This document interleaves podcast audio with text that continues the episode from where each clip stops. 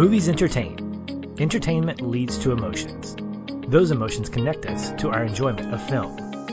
And that is why we exist to focus more on the emotional connection than the technical merit.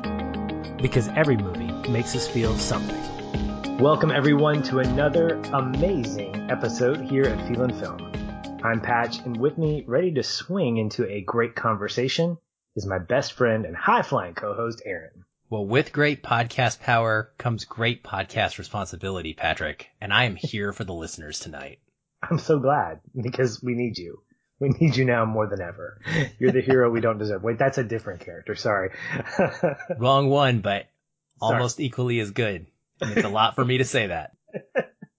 well, this week and next week, now that we're on the subject, we will be covering the second of three live action versions of our friendly neighborhood Spider-Man. This one with Andrew Garfield under the mask. These come on the heels of both of us spending several hours of gameplay in the 2018 PlayStation game, aptly named Marvel Spider-Man. And I, for one, am glad that we get to talk about it. It's honestly, Aaron, been such a fun ride to be able to talk about the game and really kind of revisit what I consider my favorite Spider-Man in Andrew Garfield. And to know that uh, you reminded me, we were actually together when this movie came out. This is one of the few movies that we've gotten to see together, which I thought was pretty fantastic. Yeah. And then to have you revisit these earlier, like last week, I think prior to mm-hmm. our bad education episode and being like, dude, these are, wow, I didn't realize how good these were. And I said, well, let's podcast about them. And you're like, absolutely. This is one that I have no problem talking about in heavy detail. I've done it on um, a couple of other podcasts, and it's definitely high on my list. So I'm glad that we're actually getting a chance to sit down and talk about this one and the next one. Before we get into our spoiler-rific portion of our podcast, we'll start with our one-word takeaways. And Aaron, why don't you get us started with yours? All right. Well, this was tough for me. Both of these decisions for this episode were incredibly challenging because I had so many options, just an overwhelming amount of choices. But my one word takeaway is magic. There are so many words that fit here, Patrick. So many. There's emotional, heartfelt, romantic, grounded, heroic. This movie is all of those things to me and a whole lot more, but magic sums up my experience in watching this twice in the past week, as you mentioned, and also for the first time since it came out, since actually sitting in the theater with you in Arkansas watching it in 2012 or whenever it was. I don't dislike any of the Spidey films. In fact, I like all of them quite a bit, but truly in my heart of hearts, I feel that this is the definitive version for me. It it's a masterful mix of all of the elements that I need in a perfect live action Spider-Man film. And it is complete with my favorite performance of that character by Garfield. It may not have some of the more singular, memorable scenes in Spidey's history, but I think that it's the sum of this movie's parts that makes it the greatest for me. And between us playing the PlayStation game, which by the way, prior to recording tonight, I had to get on and virtually swing around. I actually muted it and had James Horner's Amazing Spider-Man score playing while I was doing it. Took a couple snapshots of the skyline, one connected to your connecting point. Sent it to you. That was fun. And uh, I've been revisiting and falling head over heels in love with Into the Spider-Verse recently, and then now just seeing how incredible this movie is. I've transformed into a legitimate Spider-Man fan. Whereas before I always liked the character and now I just want to consume everything about him. I even started reading a book, Spider-Man and Philosophy today, which is great. It's a bunch of essays. Uh, there's a whole series of these. I, I read the Batman and Philosophy one and loved it. And this one is so far holding up well. I put him right up there now with Batman and Captain America for me as favorite characters. And that is the kind of magic I'm talking about. That a movie can evoke at certain times in our lives. And man, in this quarantine, we have mostly been discussing films that we love versus the high risk reward of newly released theatrical films. And it's really reminded me of what we started this podcast to do, which was be positive, talk about how movies make us feel, and spread the ones that we love by conversation. And I don't want to say that becoming a legit uh, or credentialed film critic who reviews new movies every week and covering what's hot in the industry on the podcast has ruined that because I don't think it has, but it does take away from us having this kind of experience as often when we're always in the theater. And frankly, I am beaming right now because I love this film so much and I know that you love this film so much. And when we get to talk about a movie like this kind of film, it is what I love the absolute most about this show. Well, I can tell you there were several things about what you said that I completely agree with. And the word love is part of those things. It's definitely a subjective thing. Movies like this remind me of a lot of our perception of Batman v Superman against the, the, the public perception. And it's fun to be able to defend that. I think we do it with the Fast and Furious franchise as well. And I'm grateful for our Facebook group that we can, well, in this case, you can light a match and just start a fantastic dialogue with different people who essentially want to quote fight you on whether or not this is a masterpiece, Don Shanahan. And what makes it great is that at the end of all this, through all the memes and the gifs and all these just snarky comments, which is aptly perfect because we're talking about Spider-Man, you have this spirit of, I can appreciate the fact that you love this. I don't. Not me, but one who would not.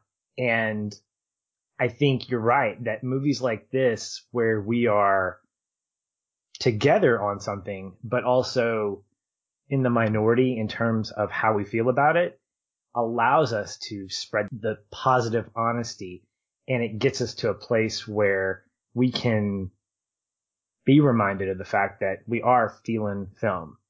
And this movie makes me feel a lot of things. The word that always comes to mind for me from my one word takeaway is the word grounded.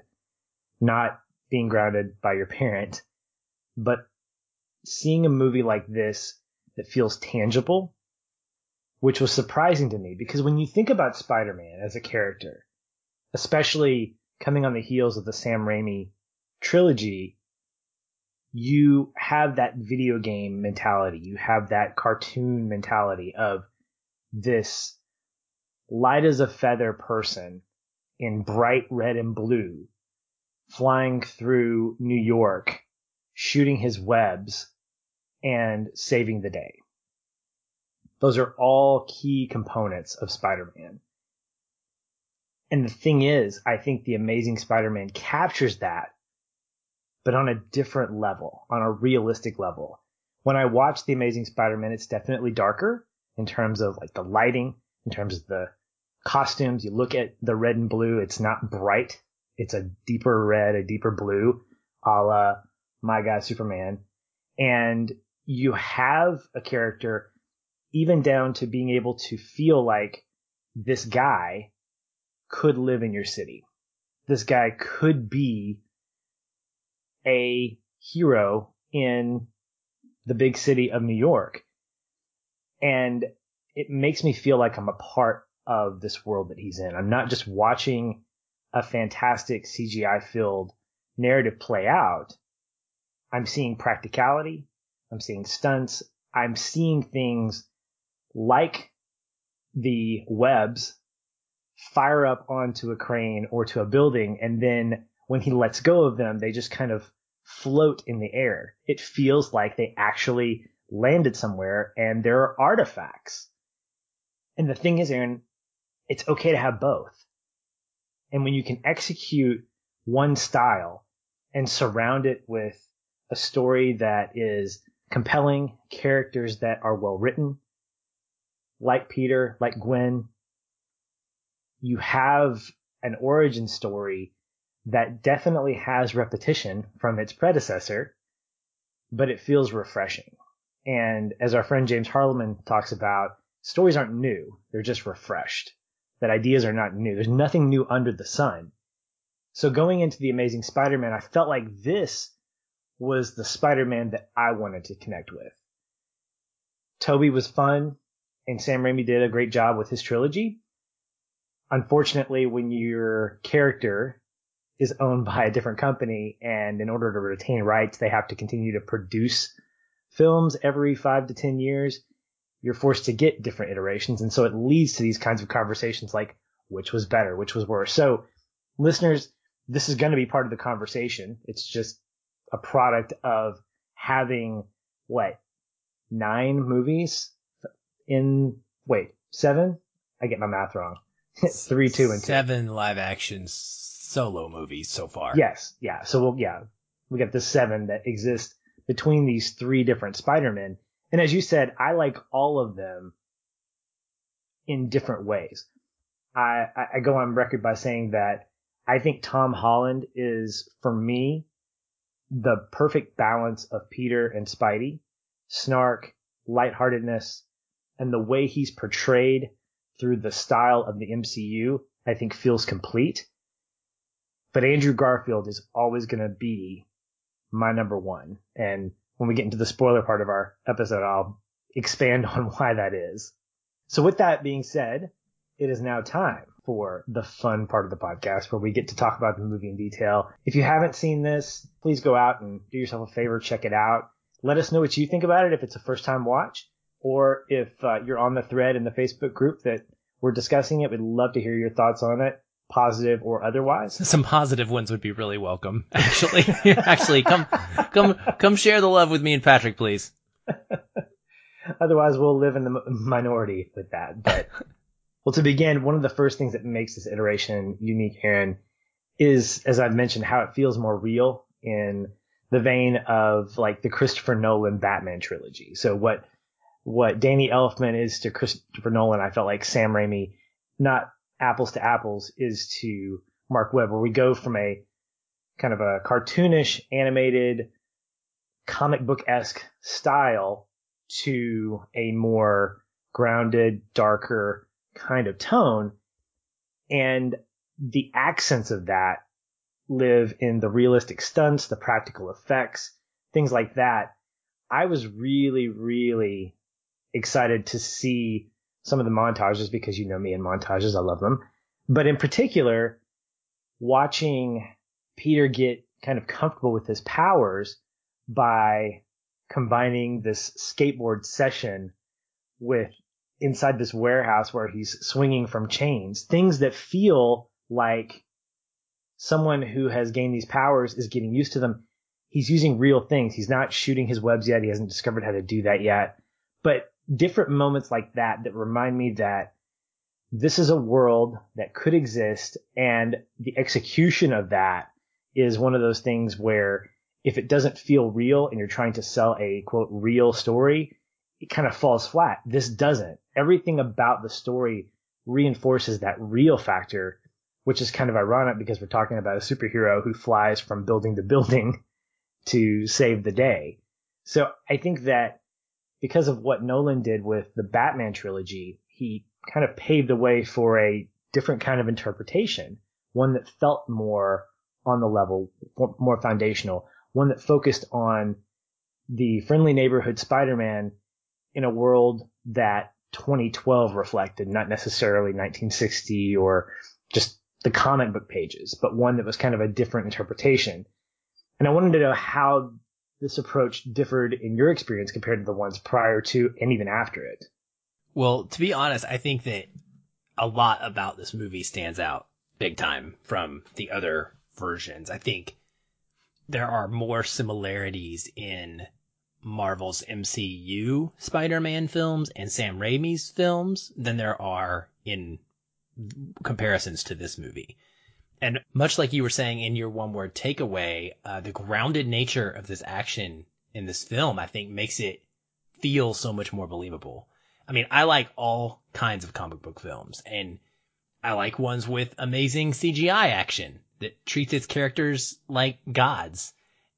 I love Far From Home. It's in my top three or so live action Spider-Man films. I mean, it is phenomenal for me but I also like ones like this and the Dark Knight trilogy and Iron Man and Unbreakable, where what we see is just barely on the outskirts of reality, enough so that I think we could stretch our minds to believe that the science could get us there.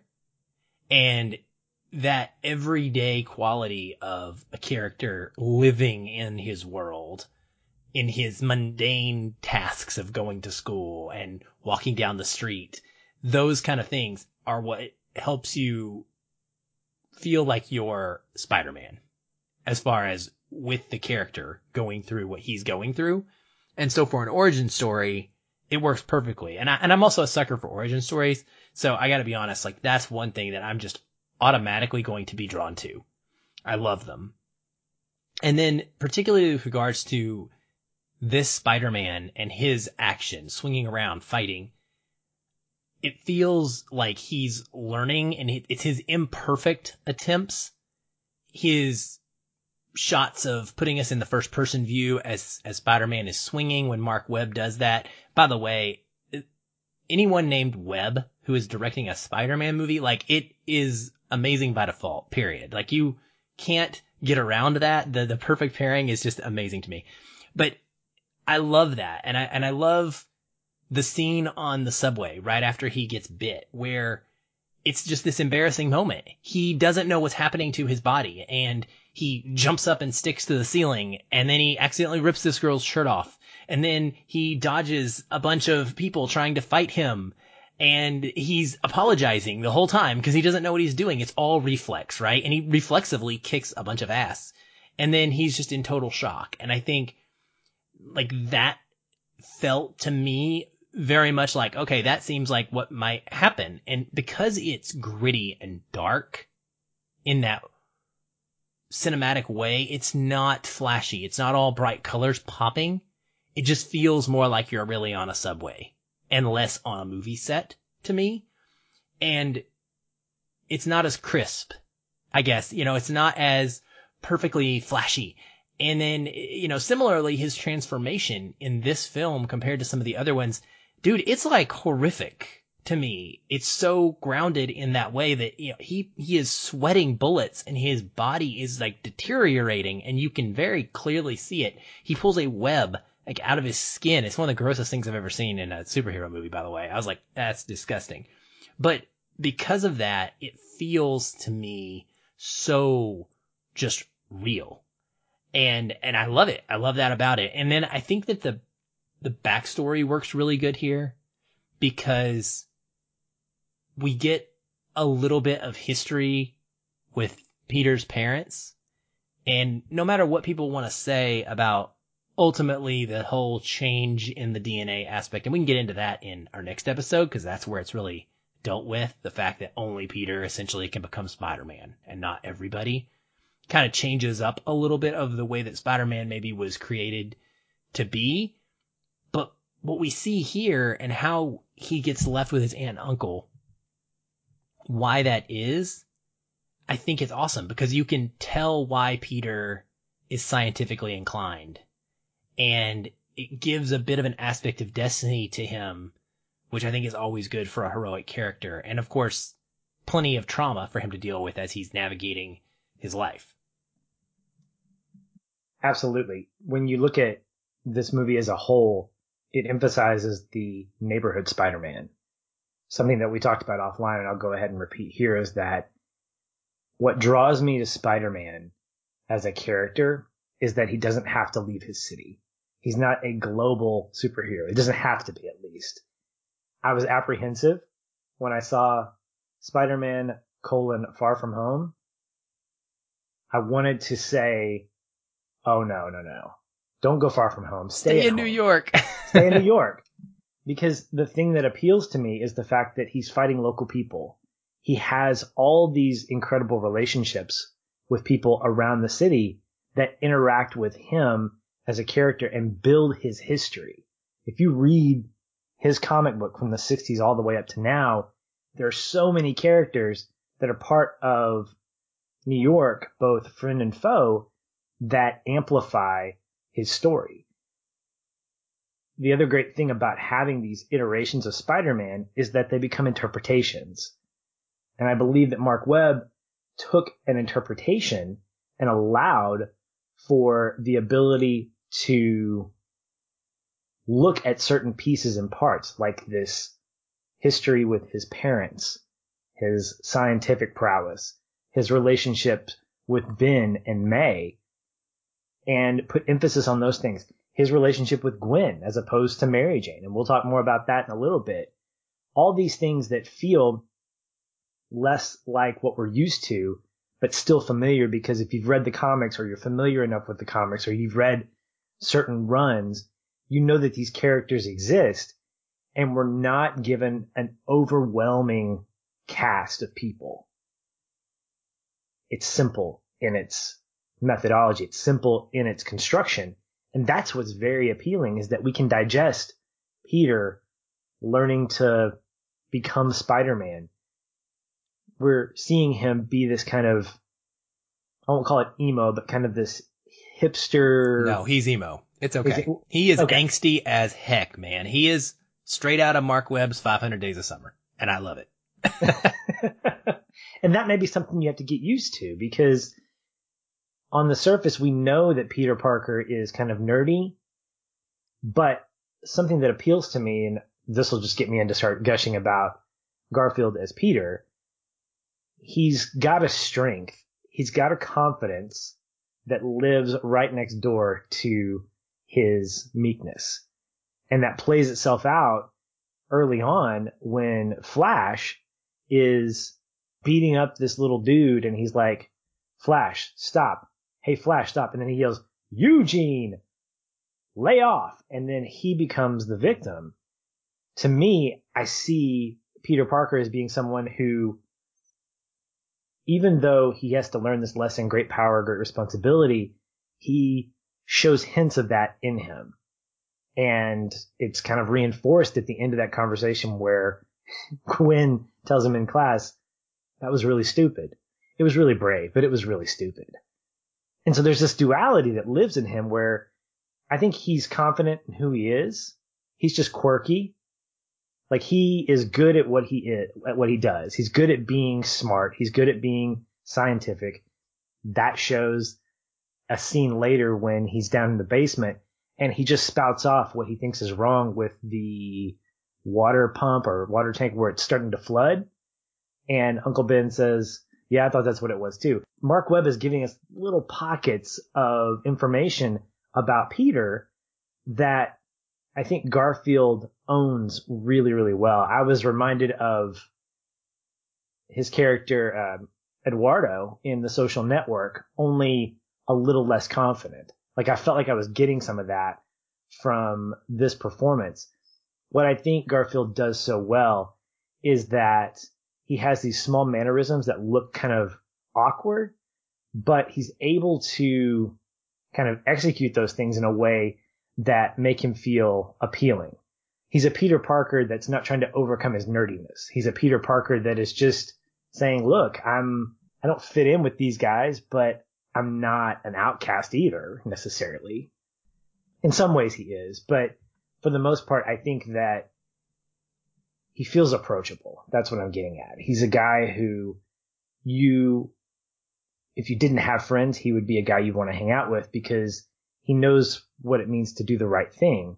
Even though he doesn't have that from his parents, he gets that from Ben and May. And that's the other thing that I think is fantastic is that we get to see for at least the first third of the movie, this really, really great relationship that he has with his aunt and uncle. Something that we don't really see in we definitely don't see it in the Holland Spider-Man, Spider-Man, Spider-Man movies, but even with Sam Raimi, we get a familiar story about Ben and Aunt May, and the movie kind of it kind of centers around Ben's death, and I felt like the Amazing Spider-Man doesn't do that, where it uses the death of Ben as a means to project him forward, but the bigger story is about understanding what it means to actively take care of other people. Yeah, I love Garfield so much in this role too, and I, you know, part of that is because of the snarkiness and the angsty. As I saw him described on a Letterboxd review, he feels almost like he's Luke Perry from Beverly Hills 90210 wearing a Spider-Man mask, and I'm I dig it. Like, and and I get that people won't dig that, and people are going to be purists and say that's not my Spider-Man, that's not the Spider-Man that I like from the comics, even though the comics have multiple different depictions of Spider-Man too. And when you choose for that not to be your Spider-Man, it's hard to want to engage with the movie, right? And so I get it, but for me, it works like it does for you. And his physicality is a big part of that. Like playing the game that we have been on PS4, one of the things that really stands out is how muscular and ripped Spider-Man is. Like Peter Parker is legit, like in shape as can be. And it's realistic. It makes sense if you think about it.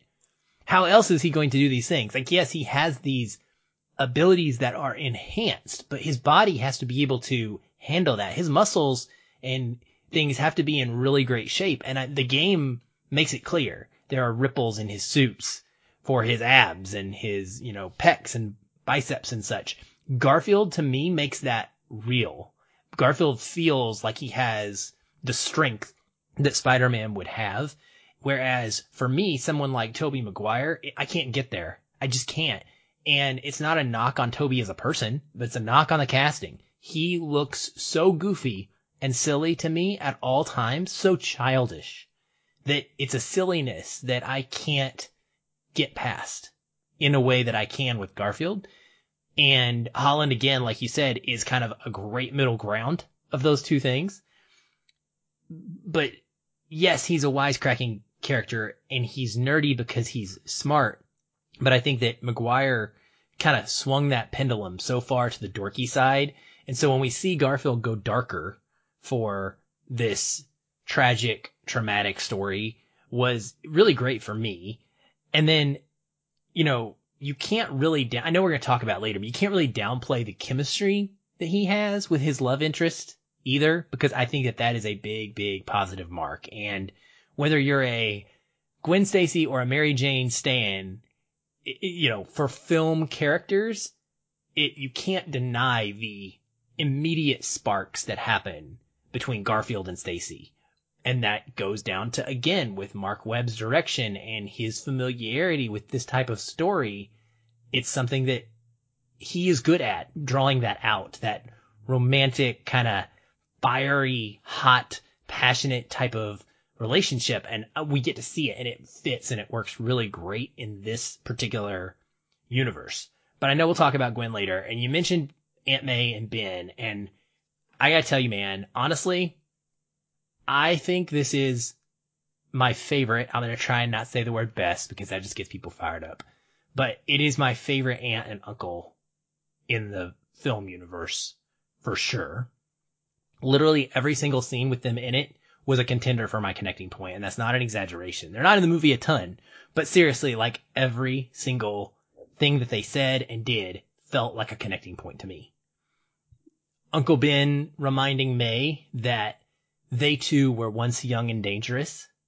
There's so much like nuance in the writing of this film. And, it, it actually boggles my mind, Patrick, when uh, people are on their reviews talking about how poorly this film is written. I, I don't, I don't get it. I do not understand it. I actually think it is maybe the best written Spider-Man film we've ever had, even over Spider-Verse in that area. There is so much nuance there's this great basement conversation between Ben and Peter, right?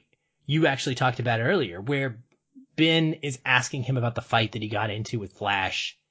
And there's just a throwaway line where he says, you know, don't tell Aunt May because she might go after the guy. And you're, so you're, you're, you're starting to get like building of these characters, right? Through conversations with other characters. And that's really a strong showing of good writing because you don't have to have a whole scene that tells you Aunt May is super protective because now we know Aunt May is protective because Ben said one line to Peter in the basement. These are the things that stuck out to me. I, have watched it twice in a week, so bear with me here because like all of this stuff is like definitely heightened for me. And then like at the end of the movie, or I guess it's, I guess it's not the end, but it's in the middle. Um, Peter comes back. These little subtleties where he misses dinner and Ben talks about this meatloaf and Aunt May says, well, you should have told me that 37 years ago that you didn't like my meatloaf. And she goes, how many meatloaves have I made for you? It is a two to three second scene, Patrick. But I get so much character building about their relationship and their love for each other in that one line that it is astounding to me. There's a great moment with Ben where he sees Gwen for the first time in the school and he says, she looks familiar. She's the girl on your computer. and then he goes over and he points at Gwen. And he's like, he's got you on his computer. And he, he makes up some dumb lie. I'm his probation officer. Patrick, this is exactly what my dad would do. Yep. I would agree. hundred percent. Like so I was, it, it, reminded me of a, of a moment where I was in a movie theater and there was a, a girl a couple down, a couple aisles in front of us. And I was like, man, she's, she's hot or something. And he's like, you should go talk to her. And I'm like, Dad, you don't just randomly go talk to a girl in a movie theater. Like, yeah, not how it works. And, and mind you, I'm a teenager. Okay, people. I'm not like an adult with my adult dad. I am a teenager. And so he walks up to her and he's like, hi, my son's too embarrassed to come talk to you himself, but he thinks you're really pretty and he wants to say hi. And I'm just like, Dad! Like, I'm dead. I'm, de- I'm like pouring a literal full bucket of popcorn over my head and I just want to die. I, it is awful. So, like, that yeah. moment, that moment really resonated with me because I was like, Ben's a dad. You know, he, he's an uncle, but he's a dad. Um, and then, d- dude, the whole thing, this was so close to being my connecting point, but when he gives Peter the speech, and the way in which this film handles the great power, great responsibility moment. Ben says he's talking to him about his dad because Peter's like really upset. He's like, he wants to know what's going on with them. He doesn't understand. And he says, he tells Peter, you are a lot like your father. You really are, Peter. And that's a good thing. But your father, by a philosophy, a principle really, he believed that if you could do good things for other people, you had a moral obligation to do those things. That's what's at stake here. Not choice. Responsibility. I love it, man, because he doesn't, we don't reuse the same line and have to find a way to like make it all fancy or new and exciting for a new audience. It's the same concept. It's the same meaning, but it is in such a heartfelt, different way. And, and that happens right before he dies, right? and it's also elevated in my opinion because when when Peter is going for this milk and and this annoying stupid cashier won't let him take a penny because he's not spending 10 bucks, which is the dumbest store policy by the way. Like I get why Peter would be frustrated by that. And the robber throws him the milk after he robs the store. And the store owner's like, help me, help me, right? And Peter goes, he, he's snarkily, he's Peter, Peter. He responds as Peter would. He says, not my policy. Throwing back the line at him. And of course, you know, it leads to Ben getting killed. And there's this great moment where Peter listens to this voicemail that Ben had sent him before that. And he plays the first line and all it says is, Peter, I know things have been difficult lately and I'm sorry about that. And then Peter cuts it off. And later down the line, we get to hear the rest of that. And again, it's, I, I would, seriously, Patrick, I could have made like so many of these moments. All of them were connecting points for me. But when we eventually get to hear that after the funeral and we get to find out like what Ben thought about Peter because it's sad. It's sad that we ne- he never gets to fully explain it to him. But he gets. Luckily, he had this voicemail, and it reminds me of a voicemail I had from my mom after my mom passed away, and it is Mother's Day too. Go figure. Um, I had a, a voicemail from her that was just one of the sweetest things. I think it was a happy birthday message, and I kept it for four or five years after she died on my phone. And finally, I think I got a new phone, and it ultimately got wiped out, unfortunately. But I kept it. I just would not delete it and I would listen to it. And, and, it reminds me of this. And that's what I think Peter would be doing, honestly. But that message, he says, Peter, I know things have been difficult lately for you and I'm sorry about that. I think I know what you're feeling. Ever since you were a little boy, you've been living with so many unresolved things. We'll take it from an old man. Those things send us down a road. They make us who we are. And if anyone's destined for greatness, it's you, son. You owe the world your gifts. You just have to figure out how to use them and know that wherever they take you, we'll always be here. So come on home, Peter. Uh, I'm not gonna get emotional. You're my hero, and I love you. And I'll tell you what I love about this, Patrick. What I love about this is that this doesn't happen before he dies. We don't get this great proclamation that Peter can reflect back on this conversation and use it as motivation to go become who he becomes. He becomes who he becomes naturally.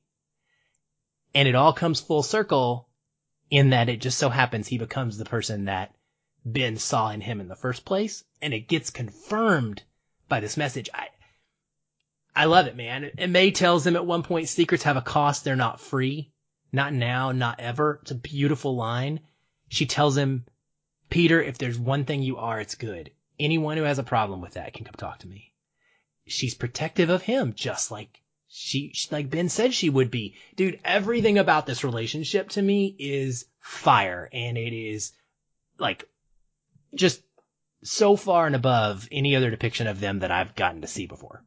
Well, you're right. And it's not any less thoughtful with the other iterations, but Sam Raimi's Spider-Man Aunt May is an old woman. And in the video game, she's that way. She serves a different purpose for Peter in each one of these retellings.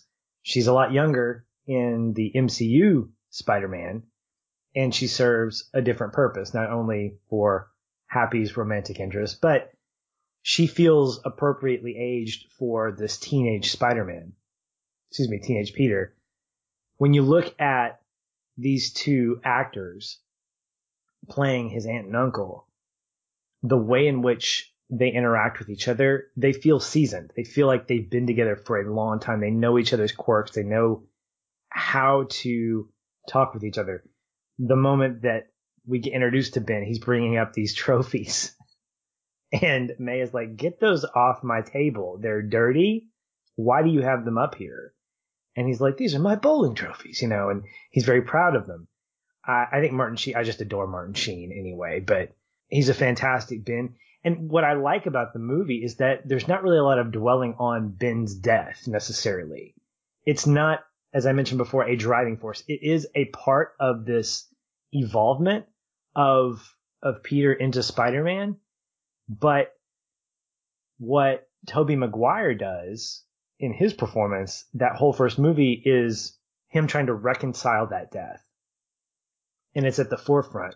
Whereas you have this iteration, there's a lot more going on. There are other relationships that Peter has that we get introduced to and become part of this journey that he's on. Aaron, you mentioned that Peter did these things. Peter grew. And I think that's where the movie really shines.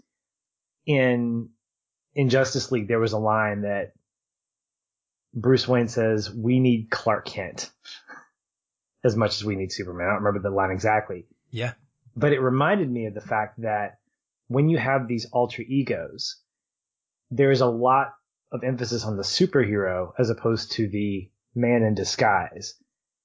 And I appreciate stories that talk about Clark Kent. Just like I appreciate stories that focus on Peter Parker.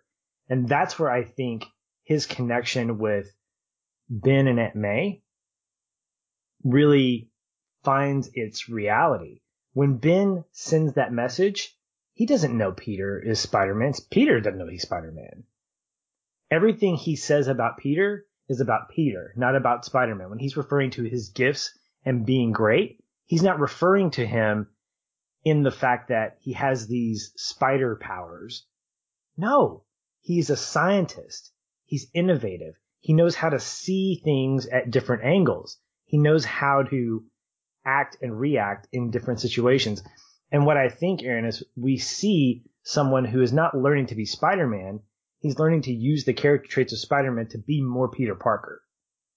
In other words, like when he gets on the subway and he starts that really funny fight, yes, there is messiness to it, but he knows how to defend himself. He knows how to take care of himself. He's been in fights with Flash Thompson, obviously. we see these points in the movie that really help us understand that Peter Parker is not just a pushover. He's not one dimensional. He can't be defined by one thing. And by the end of the movie, the Spider-Man persona helps amplify more of who Peter Parker is. To me, I think that's where Gwen Stacy fell in love with him. When the movie came out, I remember loving the fact that we're not getting an MJ story because that's really what dominates a lot of the comic book world is Pete's relationship with MJ. They get married at some point. I don't know if they have kids, but that, that was retcon. It's always been Pete and MJ, Pete and MJ, but early on in the comic book run, it was Pete and, and Gwen. Pete and Gwen. In fact, uh, I recommended a, a limited series, six issue limited series called Spider-Man Blue that focuses on this story. And that comic book series was what made me fall in love with Spider-Man because I wasn't getting the typical bitten by a radioactive spider, Mary Jane doesn't know who he is, and then she finds out, and now she's becoming the damsel in distress. What we get with Emma Stone as Gwen Stacy is someone that I want Pete to be with. Someone who adores Peter, who fell in love with Peter Parker, not Spider-Man. In fact, she went on record just after the movie came out and said, Mary Jane fell in love with Spider-Man when Stacy fell in love with Peter. This is Peter's story. This isn't Spider-Man's story. This is Peter's story. Spider-Man is an extension of that. And when we look at the relationship between him and Gwen, what we get is something that I feel like is a genuine growth where she's kind of awkward. He's kind of awkward. That scene you mentioned earlier where Uncle Ben embarrasses him. They then, I think it's that same scene where he says, he tries to ask her out and they actually never get to a plan A or a plan B. They say, do you want to, she's like, yeah. And he goes, or we could just, she goes, yeah, we could probably do that. It's like, okay, let's do that. I mean, they never say what they're going to do, but they, you can tell they both are just enamored with each other for these different varying reasons. And I, I love seeing that Gwen can take care of herself, that she's not the damsel in distress, even though sometimes she gets in herself, gets herself into precarious situations. She comes across as someone who is her own woman. I mean, look at who her dad is.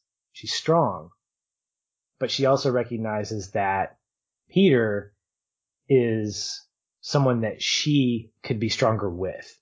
And I think that's what makes me attracted to their relationship more so than his and MJ's is because their relationship was built on not a superhero relationship, but on regular people doing amazing things together. Yeah. Oh, uh, I 100% agree with you. I mean, I have been gushing about Gwen Stacy since I started rewatching this. And then I love the point about her being independent because that shows up a couple different places in this movie and it's going to really show up in the next movie. But in this one at the end, when she refuses to leave Oscorp, he's like, get out of there. It's dangerous. And she's like, nope, I'm going to make sure people get out of here safely. Like she doesn't even think it is ingrained in who she is as well. And because of course she does. She's a Gwen freaking Stacy, right? And, and that is an attractive quality. And it's that quality that actually has me feeling very Gwen Stacy vibes from the way that MJ is depicted in the Spider-Man game. I almost think she's like a perfect mix of the two.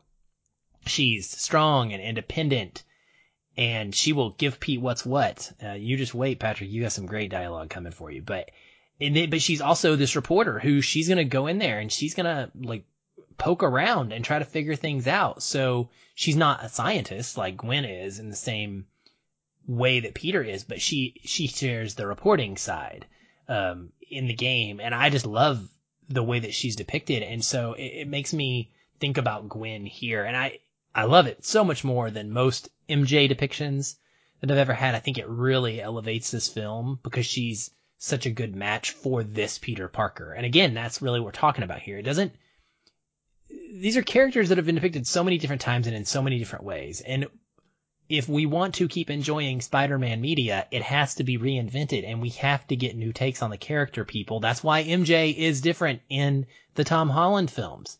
We've got to change things up or it's just doing it the same thing over and over again and we're going to get bored, right? Like that's why it's okay to love Tim Burton's Batman movies and Chris Nolan's Batman's movies. That's why they're different. Like why I'm still excited for the next Batman movie because it's going to be slightly different take on the character. So Gwen here fits like a glove with Garfield and it's because of that chemistry I mentioned earlier. And I think because they can relate. Actually, when Emma Stone was interviewed after the film, someone asked her, why do you think Peter is attracted to Gwen? And this, this is what she is portraying the character with this in mind. She said, I think elements of Gwen and her family life are something that Peter didn't necessarily have, that sense of stability. I know that Aunt May and Uncle Ben are a very stable environment for him, but he has abandonment issues. He was abandoned by his parents when he was five, so he doesn't feel like he can be really completely honest with Uncle Ben and Aunt May. And you see that when Uncle Ben comes in and asks, why don't you talk about this? And Peter won't do it. He doesn't feel comfortable talking about that pain with them. He sees someone steady in Gwen and can understand what it's like to lose a father on a daily basis because she doesn't know if he's going to come home to her every day either. So she feels that sense of abandonment as well. They're so, so different, but yet they also relate on their love of learning and things like that. And so she becomes a confidant and someone he can trust. And I agree with all of that. Um, and I, and I think that, that she gives him this dynamic of a person he can rely on and tell about how he feels. And I love that he comes out to her in mid movie, right? Like we get a ton of this film where she knows who he is. It's not beat around the bush. It's not like this, I'm going to try and keep this secret from you for a long period of time. And I, it was almost another connecting point, of course, because it's an amazing, awesome scene, which I'm not shocked because Marc Webb, where he's hurt and he, well, there's two actually. One where they're on the balcony after the fight, where he gets into it with her dad and argues about the you know, Spider-Man being a vigilante and whether or not that's okay or not, which is great. And he goes out to get some air and she comes out there and it is the most romantic, sweet thing, the way he webs her and spins her to him. And they don't, he doesn't say it, right? It's just very clear what has happened and what is going on.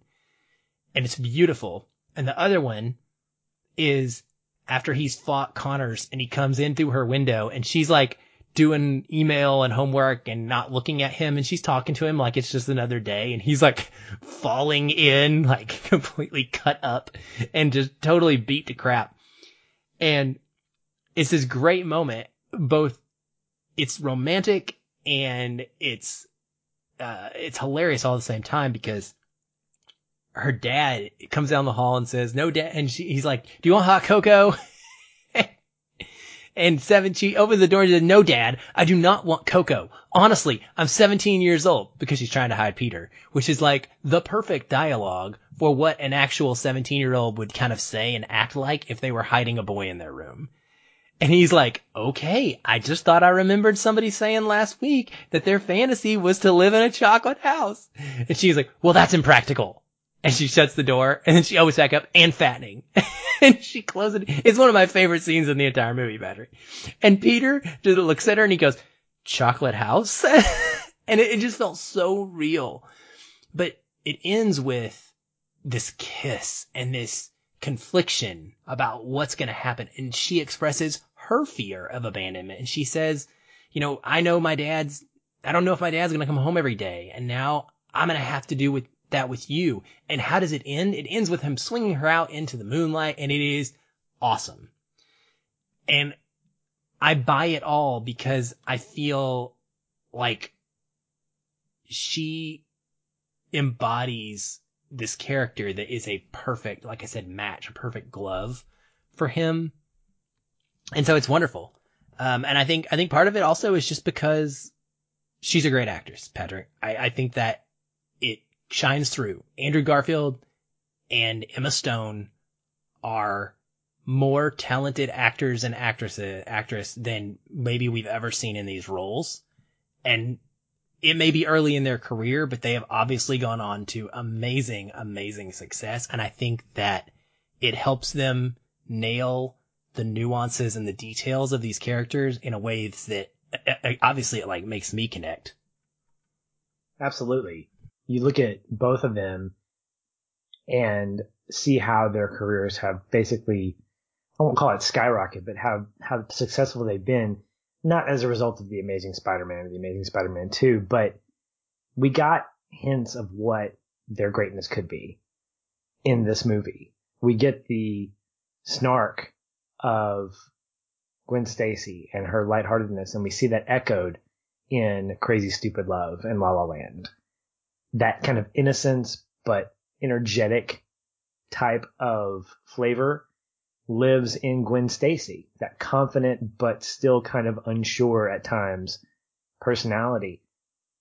Andrew Garfield's the same way. Again, seeing him as Eduardo Saverin in The Social Network, a smart guy who has to deal with a world around him that is completely different than what he's expecting and having to overcome that. Obviously that movie wasn't about just him or even about him at all, but we got to see Andrew Garfield play a character who articulates a sense of trying to get through and overcome these great odds, not on a superhero level, but we see hints of that live in his role as Peter Parker.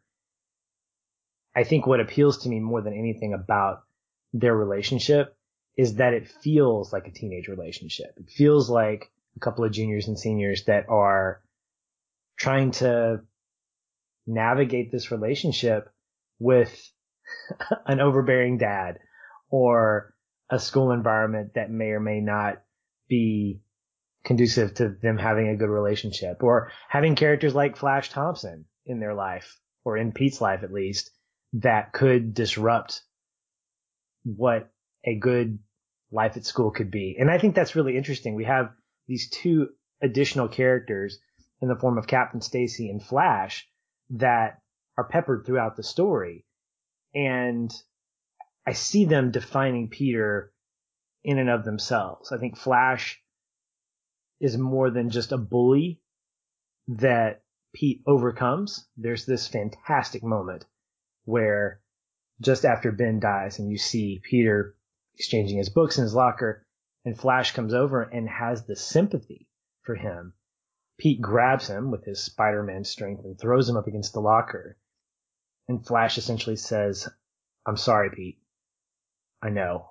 I know you're upset and I'm sorry.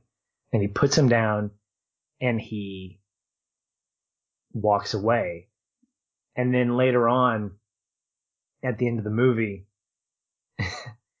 Pete looks at, he sees, uh, he sees Flash in the, in the hallway and Flash has that great Spider-Man t-shirt on and he goes, cool t-shirt. He goes, man, yeah, he's awesome. And you feel like with that relationship, not knowing what's coming in the next movie, that it's not just a resolution of their relationship, but it's an understanding that Peter isn't just someone that can be beat up on. Obviously, he can kick anybody's butt. We see how Flash is becoming part of Peter's world, not just as another student in school, but someone who can be a part of his world. And that kind of plays itself out in the comic books in different ways. And then there's Captain Stacy, who we see gets to an understanding with Peter after he realizes that he's Spider-Man.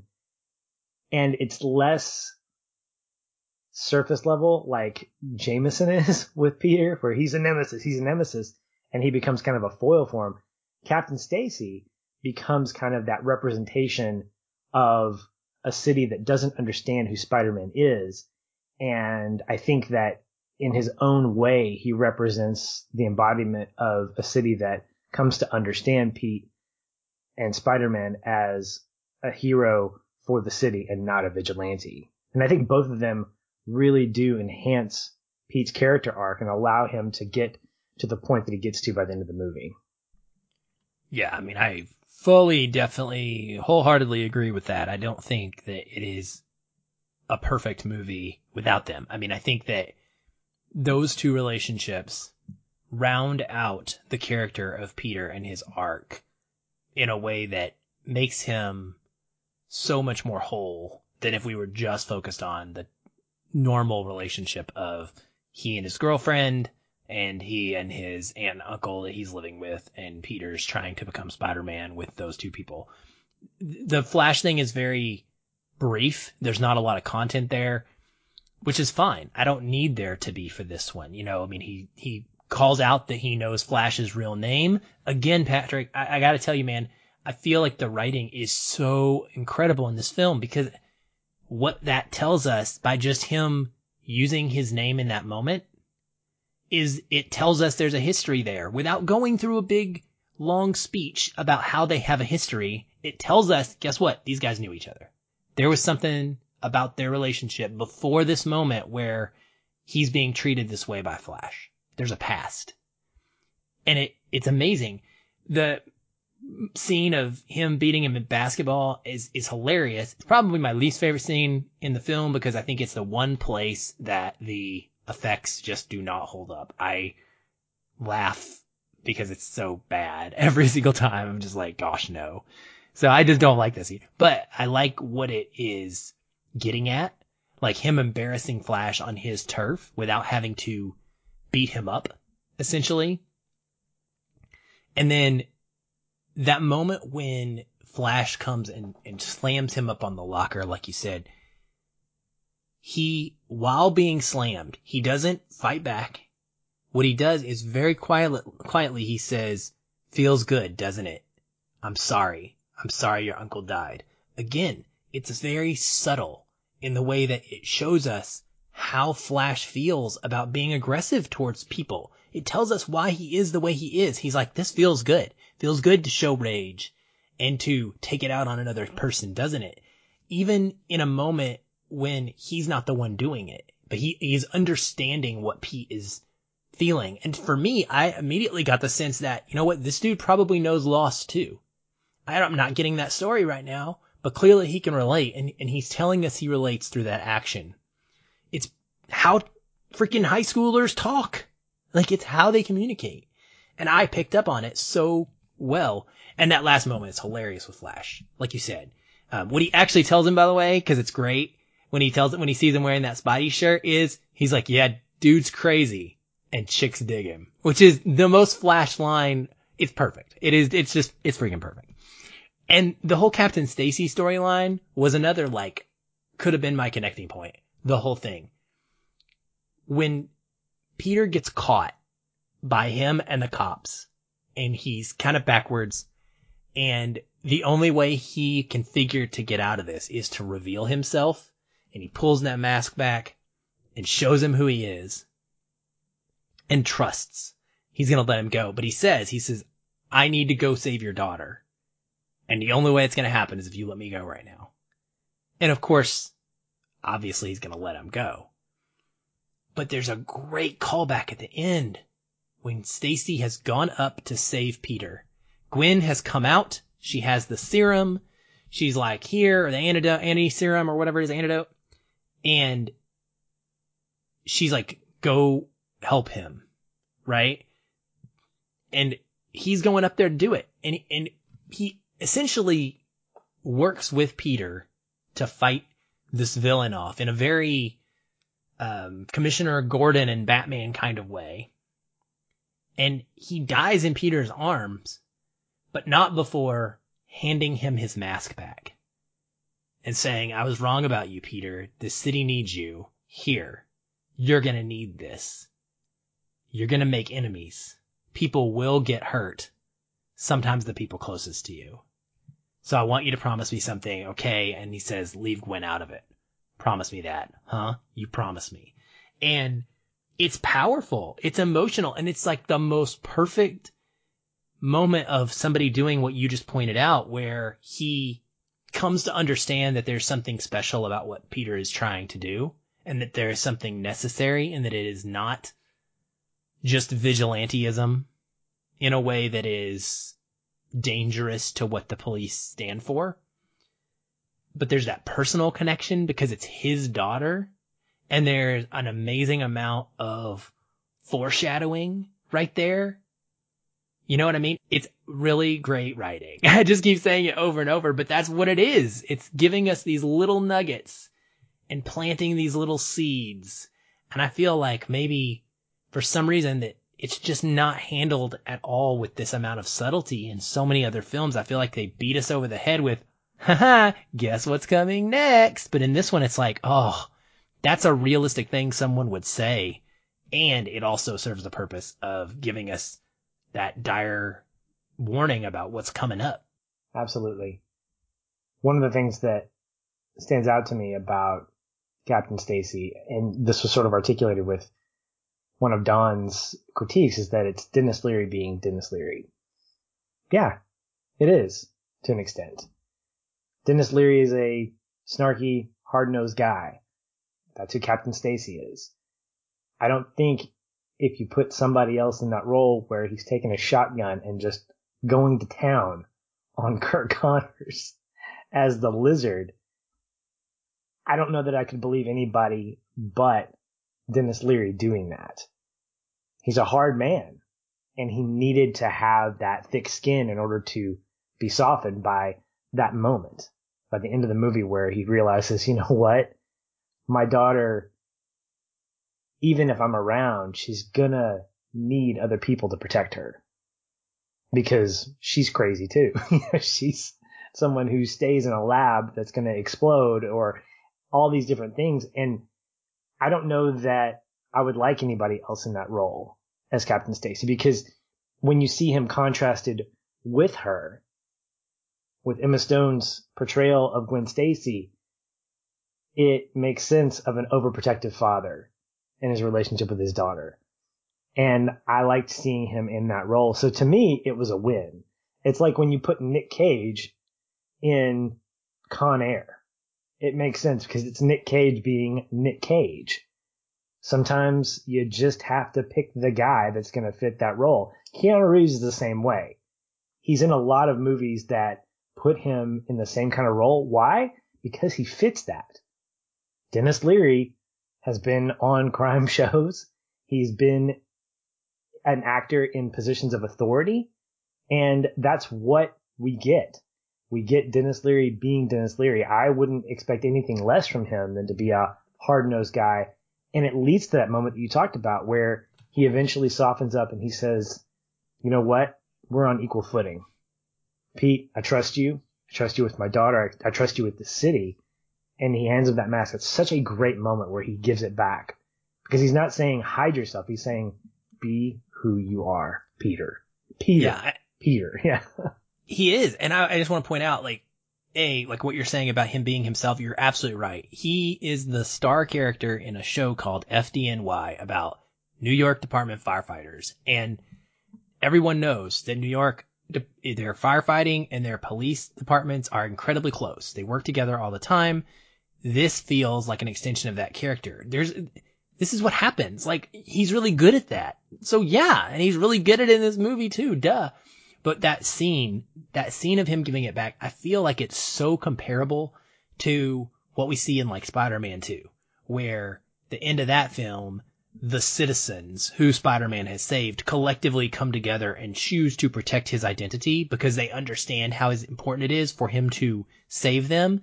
And the, the act of Captain Stacy doing that in this film, it's like a stand-in for the city of New York. He is doing it for the city, right? He is one of their lead police officers sworn to serve and protect them. And so he is making that decision to make sure the city is protected. It's the same concept along with another awesome scene in the film that kind of goes along with that. But like it is beautiful because we're getting the exact same message of what we got that was so powerful at that ending of Spider-Man 2, Sam Raimi's version, but a different way. Yeah. It's innovative. it's it's unique, and it's it's beautiful. If there could be another word to sum up my experience with this, it would be endorsement because there's a lot of that that's going on. You look at that moment, that's an endorsement of Peter by Captain Stacy via, or by New York via Captain Stacy. there are other moments where there's an endorsement of what Peter is doing from Gwen. When he reveals who she is, she doesn't tell him, Hey, this is not cool. You're going to get yourself hurt or you're Peter Parker. You can't be a superhero. No, I mean, she's incredibly surprised and of course, you know, stupid in love. So what are you going to do? But even with his relationship with Ben, not knowing that he's going to become Spider-Man, Ben endorses him with that voicemail. Aunt May endorses him with how she takes care of him. There's just this endorsement of him being completely moved forward in his character arc by saying, you have to be who you are. You have to be who you are. And that's challenged with the only other character that I don't think we've talked about, which is Curt Connors, aka the Lizard. It's interesting. We've had this bulky conversation about all these characters that Pete has interacted with, and we haven't even talked about the quote villain of the movie. And I put villain in air quotes because yes, the back half of the movie feels pretty straightforward. The villain's gone, Thank done you. his thing. Thank you. But the way in which he, we've gotten to this point doesn't feel that way. Curt Connors, and I'm going back to Spider-Man Blue, this was pulled almost directly from Spider-Man Blue. Peter has a sympathetic relationship for Curt Connors. He sees him as this incredible guy. He's got a relationship with him via his dad, helps him figure out this formula, and together they're working on solving a problem that could change the world. And in his own way, Curt is fighting his own battle because what he intends for good ends up taking him over and he sees for evil. The execution of that becomes this serum or this cloud of whatever that is going to turn the whole city into into lizards and that feels somewhat formulaic. It's still in a grounded city of New York. It's not he's taking over the whole world, which I'm still excited about. The fact that we don't have this taking place in Asia and Europe and all over the world or in space in all these different uh, galaxies. It's happening in New York. And really, with the movies that we've seen in the last 20, 30 years, it's entirely possible for something like this to happen in New York because it's New York, right? Anything is possible. We've had the Ghostbusters, for goodness sake. But Curt Connors comes across as a very sympathetic character. And we see a couple of moments where he is fighting with himself. He's fighting with this thing that has actually healed him in a way, given him his arm back, made him complete, but is now taking over. It's essentially a Jekyll and Hyde kind of relationship. And the res- resolution of that is not necessarily that he gets better. No, he gets put in a hospital and he has this overwhelming guilt that he feels for what's happened with, with Peter and what's happened with this whole experiment. But watching him and Pete interact with each other, I couldn't help but feel like he is a tragic ally for Pete. And there's a part of me that felt empathetic towards him and what eventually happened to him because in his heart of hearts, he didn't want to become this thing. He didn't want to become this lizard that wanted to essentially gain power over the city of New York because he thought, you know what? If they take this serum, they're going to really re-evolutionize humanity and it's going to be a lot better. That was never Curt Connors' intent. And that really kind of reinforces the fact that we have distinct personalities with you know, Pete and Spider-Man. Curt Connors and the Lizard are two different people. They have different motives. They embody the same person. It's just like, you know, the Hulk and Banner. How do they coexist? Pete and Spider-Man are learning to coexist in this movie. Curt and the Lizard don't. And it's still a similar kind of conflict, but what we see is a success on one side and a failure on another. And I didn't connect that until this last time around saying, you know what? Curt's dealing with the same thing. He's got power now. What does he do with it? Well, he's using it for evil. It's taken over him instead of him taking over it. Yeah, I didn't connect it either until these last two viewings, and it actually was the thing that going back and looking at my old reviews and thoughts on this film was the thing that I found a big weak point in was I was like, oh, the villain sucks in this one. Actually, it's completely reversed for me now because I feel like it's a strong quote unquote villain because of what you're describing and because he's empathetic. We have feelings for this man. If you actually pay attention to this movie and it's subtle, it's not all on the surface, like just forced at you in a big speech, right? We see him when he meets Peter. We get the nuanced explanation that he was angry that Peter's dad took his research away and disappeared because this affected his ability to heal himself and others. And so he stayed away from Peter and his family. So again, we kind of get this backstory on why he is who he is. Like in another world, Patrick, that's what's so beautiful about this. We both love what if stories. What if Richard had never left or what if Richard and Curt Connors had continued working together? Curt Connors is probably on a path to being like an uncle for Peter, right? Like they would have had a great relationship. They had so much in common. And when Peter asks him what the side effects would be if it worked, and we get that little understanding that nobody's survived, and Peter's like think, thinking to himself, "Oh yeah, well I've survived, obviously." But when you watch how his arc goes, he is successful with that mouse and using it with the lizard DNA. And because Ratha comes in and demands him to begin human trials immediately, Connors refuses. Like, we have to acknowledge here that this is a quote unquote villain who is getting his start because he is refusing to hurt people. That's not normal. That's not a usual villain backstory. Okay.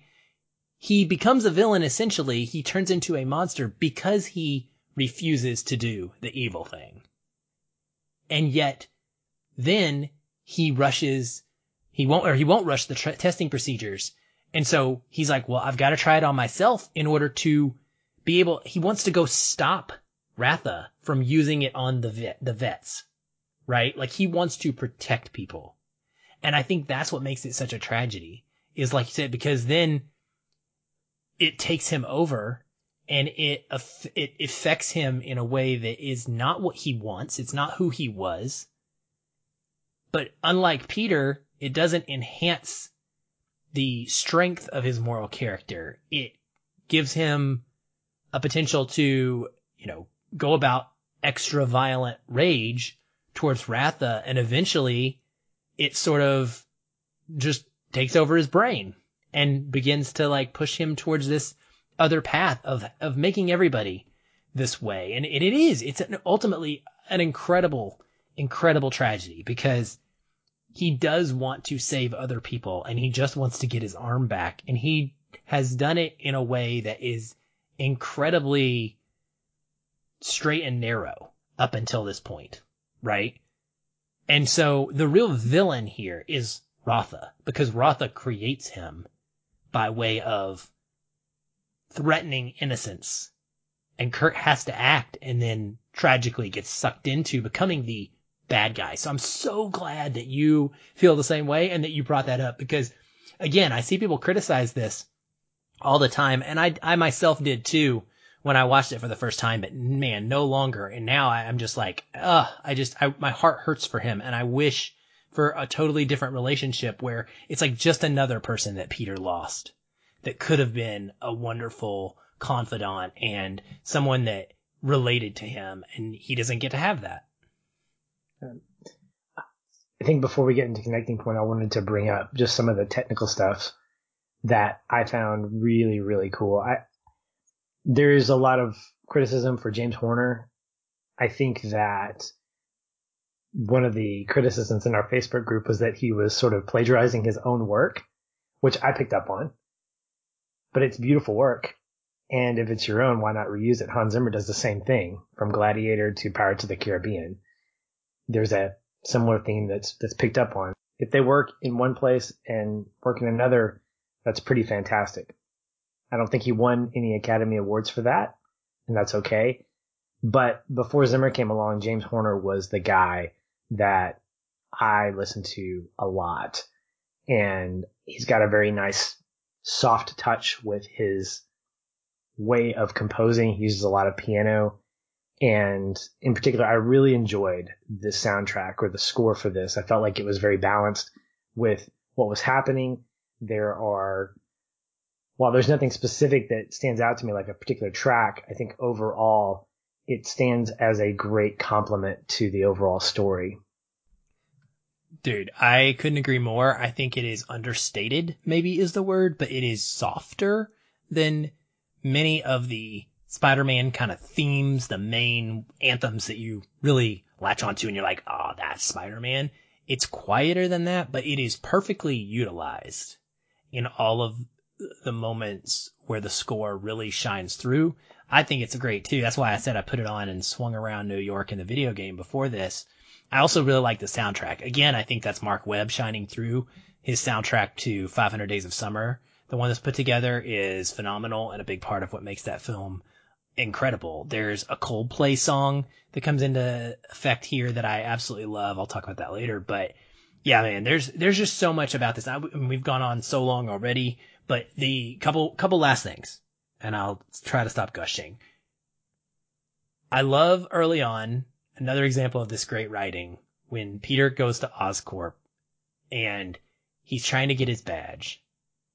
And there's this great little banter with the receptionist and she says to him, are you having trouble finding yourself? It's like a great double meaning, right? Because he's about to go in there and end up getting spidered. I don't think that's a word. He's about to get bit.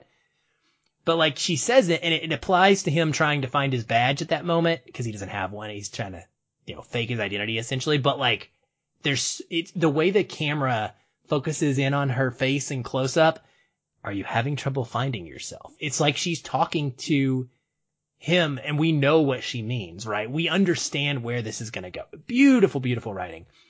Um, I love his first foray into crime fighting.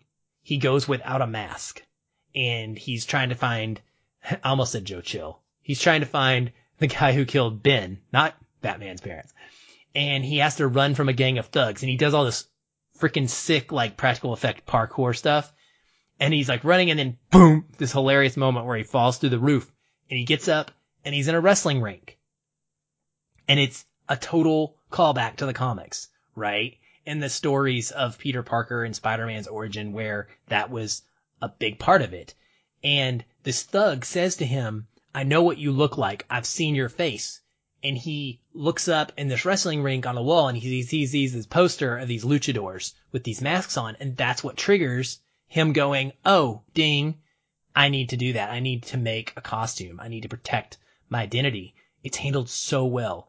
I love seeing people at the police station when the captain is walking. I might have been in the courthouse actually, but captain is walking out and it's the first time he's like talking to the media about how Spider-Man is a criminal or a vigilante and he can't be going around doing what he's doing. And he, Spider-Man drops this webbed criminal down from the roof and just like dangles him in front of him. And then you see this great, again, angled shot cinematically where the director focuses in and shows like a first person point of view of somebody from the crowd whipping up a cell phone camera to take a video. And you just see Garfield's Spider-Man scamper across the skyline and then like whoop and then like web out of the picture. It's, it's fantastic. It is so much like a comic book frame there's the great moment where he is in the back of the car. And I know people, this is probably the snark level that people don't like, but I freaking live for. And he's like talking trash to this guy who's like breaking into this car. He's just sitting in the back seat and he gets out and he's fighting him. And the guy pulls out a knife. He goes, no, my weakness is small knives, anything but small knives. and he's like, you know, webs him up and then like webs him in the nuts. It's great stuff. Great stuff. Um, and then lastly, I, will stop is the cameo of all cameos. This has got to be one of the top tier Stan Lee cameos ever. He's fighting Curt Connors in the high school and there's this big bombastic blockbuster action scene and then we fight flow into the library and there's Stan Lee in the center of the frame and he's got headphones on and there's a music playing so we can it's like we're listening to what Stan's listening to and in the back you just see Spidey and the lizard he's moving around and fighting around like crazy and everything's just getting like desks are thrown everywhere, lamps and books are going this way and that. And Stan Lee's just completely oblivious and then walks out like n- never knew anything happened. This entire fight happened behind him. Absolutely top notch stuff. I, I can keep going on, but I'll stop. I'd forgotten about the Stan Lee cameo before I watched it this weekend and, uh, I was pleasantly surprised when I saw that. I was like, oh yeah, I remember that because he's in everything. And so it was definitely fun to see that. Also, great cameo in the Spider-Man game by Stan Lee. Little spoiler for you. Anyway. Well, getting into our connecting points because yes, we've gushed long enough and we could continue to do so, but we'll wrap it up with our connecting points. And Aaron, if you'd like to get us started, I'd love to have that. Yeah, man. Um, as I mentioned, I had a ton and I've talked about basically anything that could be a connecting point already. So the one thing that I saved, I think this goes to kind of my heart in the moment, if it were. Peter and Gwen connecting and what comes after that is just, I think, a beautiful, brilliant sequence in this movie that really starts to transition Peter and, and it kind of, I guess it kind of shows a combination of Peter and Spider-Man, Peter becoming Spider-Man in, in a perfect little snapshot of a, of a space before he has to fully live in these two identities. And the romantic in me can't help but love it. And again, I point out Marc Webb. This whole sequence feels to me very 500 Days of Summerish. The way Peter and Gwen are flirting, you brought this scene up earlier. They're in this completely empty school hallway and they keep nervously saying to each other, "Oh, I'm just, I'm super busy. Yeah, I know. Right now, I'm just, I'm like totally busy, and like, we'll get together later. But I know, but like right now, I can't because I'm just super busy." They're completely alone in this hallway. There's like nothing going on. It is the most high school nervousness and awkward thing, and it feels so natural to anybody who's ever been in high school and flirted with a girl or a significant or other, someone that they were into when you don't know how to express that and you're nervous and scared that that person's going to reject you. And Peter leaves and is just grinning. He's got that absolute boyish happiness about him and he goes to skateboard and you can tell that he is doing this and he's pushed on by that high of having just flirted with Gwen and he feels validated. He feels loved or not loved, but he, I don't know, he feels like attracted. He feels like she's attracted to him and it, and it does it. It kicks your endorphins up. And so he starts doing all these different tricks and then he starts testing out his powers and the soundtrack I mentioned. This is where the Coldplay song Till Kingdom Come plays and the chorus of it is say you'll wait, you'll wait for me. It's perfect. I think it works out great along with the narrative of what's going on. And to me, Patrick, like this is storytelling. We are seeing Peter Parker. He's so excited from this moment of affection with Gwen and simultaneously understanding what he can do throughout this amazing training montage as his spider abilities are developing and he's starting to kind of get a hold of those and control them. It's a perfect storm. It is maybe the moment in the film where he is the most happy he is the most at peace. Like, if we could take a snapshot and be like, I want Peter to be able to live like this forever. Like, is what we all want, right? Is that moment. We want to bottle it and just keep it going. Just like that. For the rest of our lives. And that's not how life works. And I love it because it is such genuine realism and joy. And I think these are the moments that we need to become invested in characters so that later we are appropriately affected when the struggles and the tragedies come. Yeah, you get vested in it and it makes it more meaningful later on. And I think that it's a really fantastic sequence of events because of what you mentioned. It's high school and I'm a sucker for high school movies and this is technically one, so whatever. But it's also a superhero movie and my connecting point was a superhero moment. I recently finished the Fred Rogers biography that the documentary that came out a couple of years ago was based off of and was floored by all the stuff that I learned. I, I miss Fred Rogers. I wish that I had all of his shows, all 887 of them, in a collection so that I could watch them so that I could see the life that Fred had on screen apart from the little bit that I'm getting from Amazon Prime with my son, uh, who's enjoying him as well. Uh, but what I remember reading from the book was that he always had this sense of when tragedy was happening, 9-11 or a bombing or a shooting, the words of Fred Rogers essentially said, always look for the people that are helping. And he said he's always pleasantly surprised at the amount of people that actually come out of the woodwork to help. COVID-19, seeing the amount of help that's being given by businesses and to businesses and to people and for people and by people. And so I fully admit that this moment was inspired by that, that this was probably like you, one of many connecting points, but it stood out because of that mentality that I had. This is a superhero moment, but it wasn't just Spider-Man being the superhero. This is what I'm aptly calling the crane technique.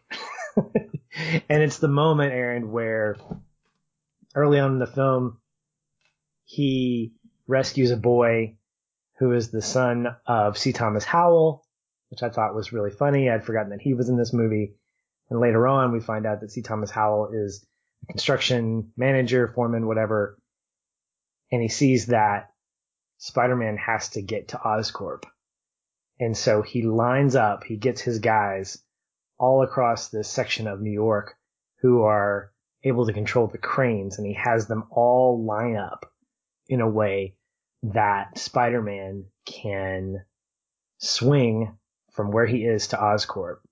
And there's so much about this moment that I absolutely adore. Part of it is just it's the superhero moment. Part of it is what our friend Matt Fletcher kind of finds annoying, which is the people of New York taking care of their own. But Aaron, that's what a Spider-Man story is. The supporting characters in stories about Spider-Man are not just Gwen, Mary Jane, Aunt May, Uncle Ben, J. Jonah Jameson. It's New York. New York is a supporting character in the mythology of Spider-Man. And this, I think, was a perfectly executed representation of what the people of New York think of their beloved web crawler. The cranes line up and he starts swinging. And this is where the practical effects really shine for me. You see him swinging, you see the webs hit the crane. You see him do his acrobats, and every time he lets go, you see like the residual webbing that just stays there. It doesn't feel like a cartoon. It feels real. I feel like these cranes actually exist in New York. They don't feel like they're part of a cartoon universe. And then finally he gets to Oscorp and there's no applause. There's no, yay, look what we did. No, it's the people being people and seeing where help was needed and being helpful to a citizen of their city because they knew that he was capable of doing more than they could, but not without them. So this was a dual superhero moment for me where you had the citizens of a city and their beloved superhero working together to fight a common enemy, a common conflict. And I like the fact that like a lot of things in this movie, Spider-Man can't do things alone. He can't be isolated. I think this is a lesson that Peter learns that he needs the people in his life. He needs the Aunt Mays, the Gwen Stacy's to be able to live his best life and be the superhero that he is meant to be, not just in spandex, but outside being the scientist and being able to influence those that he comes into contact with later on. To me, this sets up a great sequel before we know what the sequel is of where do we go from here? And this is the Peter Parker that I want to follow. The Peter who has these adventures in New York, but's also a scientist and a quirky high school kid and someone who's just trying to get through each day to figure out what's best for him, but also, and probably more importantly, what's best for the city that he's serving. And so this moment felt very, very real to me. It felt very consistent with the rest of the movie, and it was also just really cool to watch. Oh, I, oh yeah. I don't think anybody who likes Spider-Man can tell you that one of their favorite parts is seeing him swing, seeing him pull on the webs and do these acrobatic tricks, seeing him kind of posture himself or do these little kind of poses. It's so comic book esque in a world that feels real and it's perfectly balanced for me. I couldn't agree more. It was maybe my number two for connecting point. It was on my short list of, of millions of connecting points, but yeah, it, it is the most memorable, epic, cinematic moment of this film for sure. The moonlight glistening and just the way that he rockets through the air, especially with us playing the game right now, I think it enhances this because what's great about this sequence, you can see him, he actually has to aim and grab onto something. He's not just thwipping up into the air and you see him swing and you have no idea where his web is attaching to. Like he is aiming, hitting the crane, swinging off the crane. And this movie does not overdo, this is a great example of not overusing slow motion. It only uses it a couple times and it does the very, you know, typical like with the sound. I actually love it. But like here, it's perfect because he's flipping around and kind of coming down in slow motion and then flashing forward. It is awesome. And your heart's pounding and you're just, you're just doing that wow thing. You're like, man. And that to me is what that video game is successful at because it makes you feel exactly like this movie makes you feel when Peter is swinging. Like you are experiencing that and that is phenomenal. And other films, they've done a good, they've done a fine job of, of watching, watching Peter swing around is never boring. But I think this is like indicative of just a little snapshot of maybe my favorite, just one scene of it ever because it, like you said, it's, it's just so perfect on so many levels and the emotional aspect is another one of those. Absolutely. Well, that wraps up another episode here at Feelin' Film. And coming up this time next week, we dive into the sequel, appropriately named The Amazing Spider-Man 2, hopefully continuing what has already been a fantastic conversation. Aaron, it's been fun, my friend. We'll talk soon. Hey everyone, thanks again for listening. If you enjoy the show, we'd love to hear from you. You can leave us a review on iTunes or wherever you're listening. These help increase visibility for the show and grow our community of listeners like you. We also invite you to connect with us further by joining our ever growing Facebook discussion group. A link to that is in the show notes, or you can just search on Facebook and find us that way. If you'd like to continue the conversation with me, you can follow the show on Twitter at Feelin' Film, or connect with me in the Facebook group. I'm very active in both places and would love to chat. And if you want to connect with me, you can find me at Shoeless Patch on both Facebook and Twitter. Be sure to tag me in any comments so that I'll be notified and not miss you. Once again, thank you for listening. We'll be back soon. Until then, stay. And keep feeling film.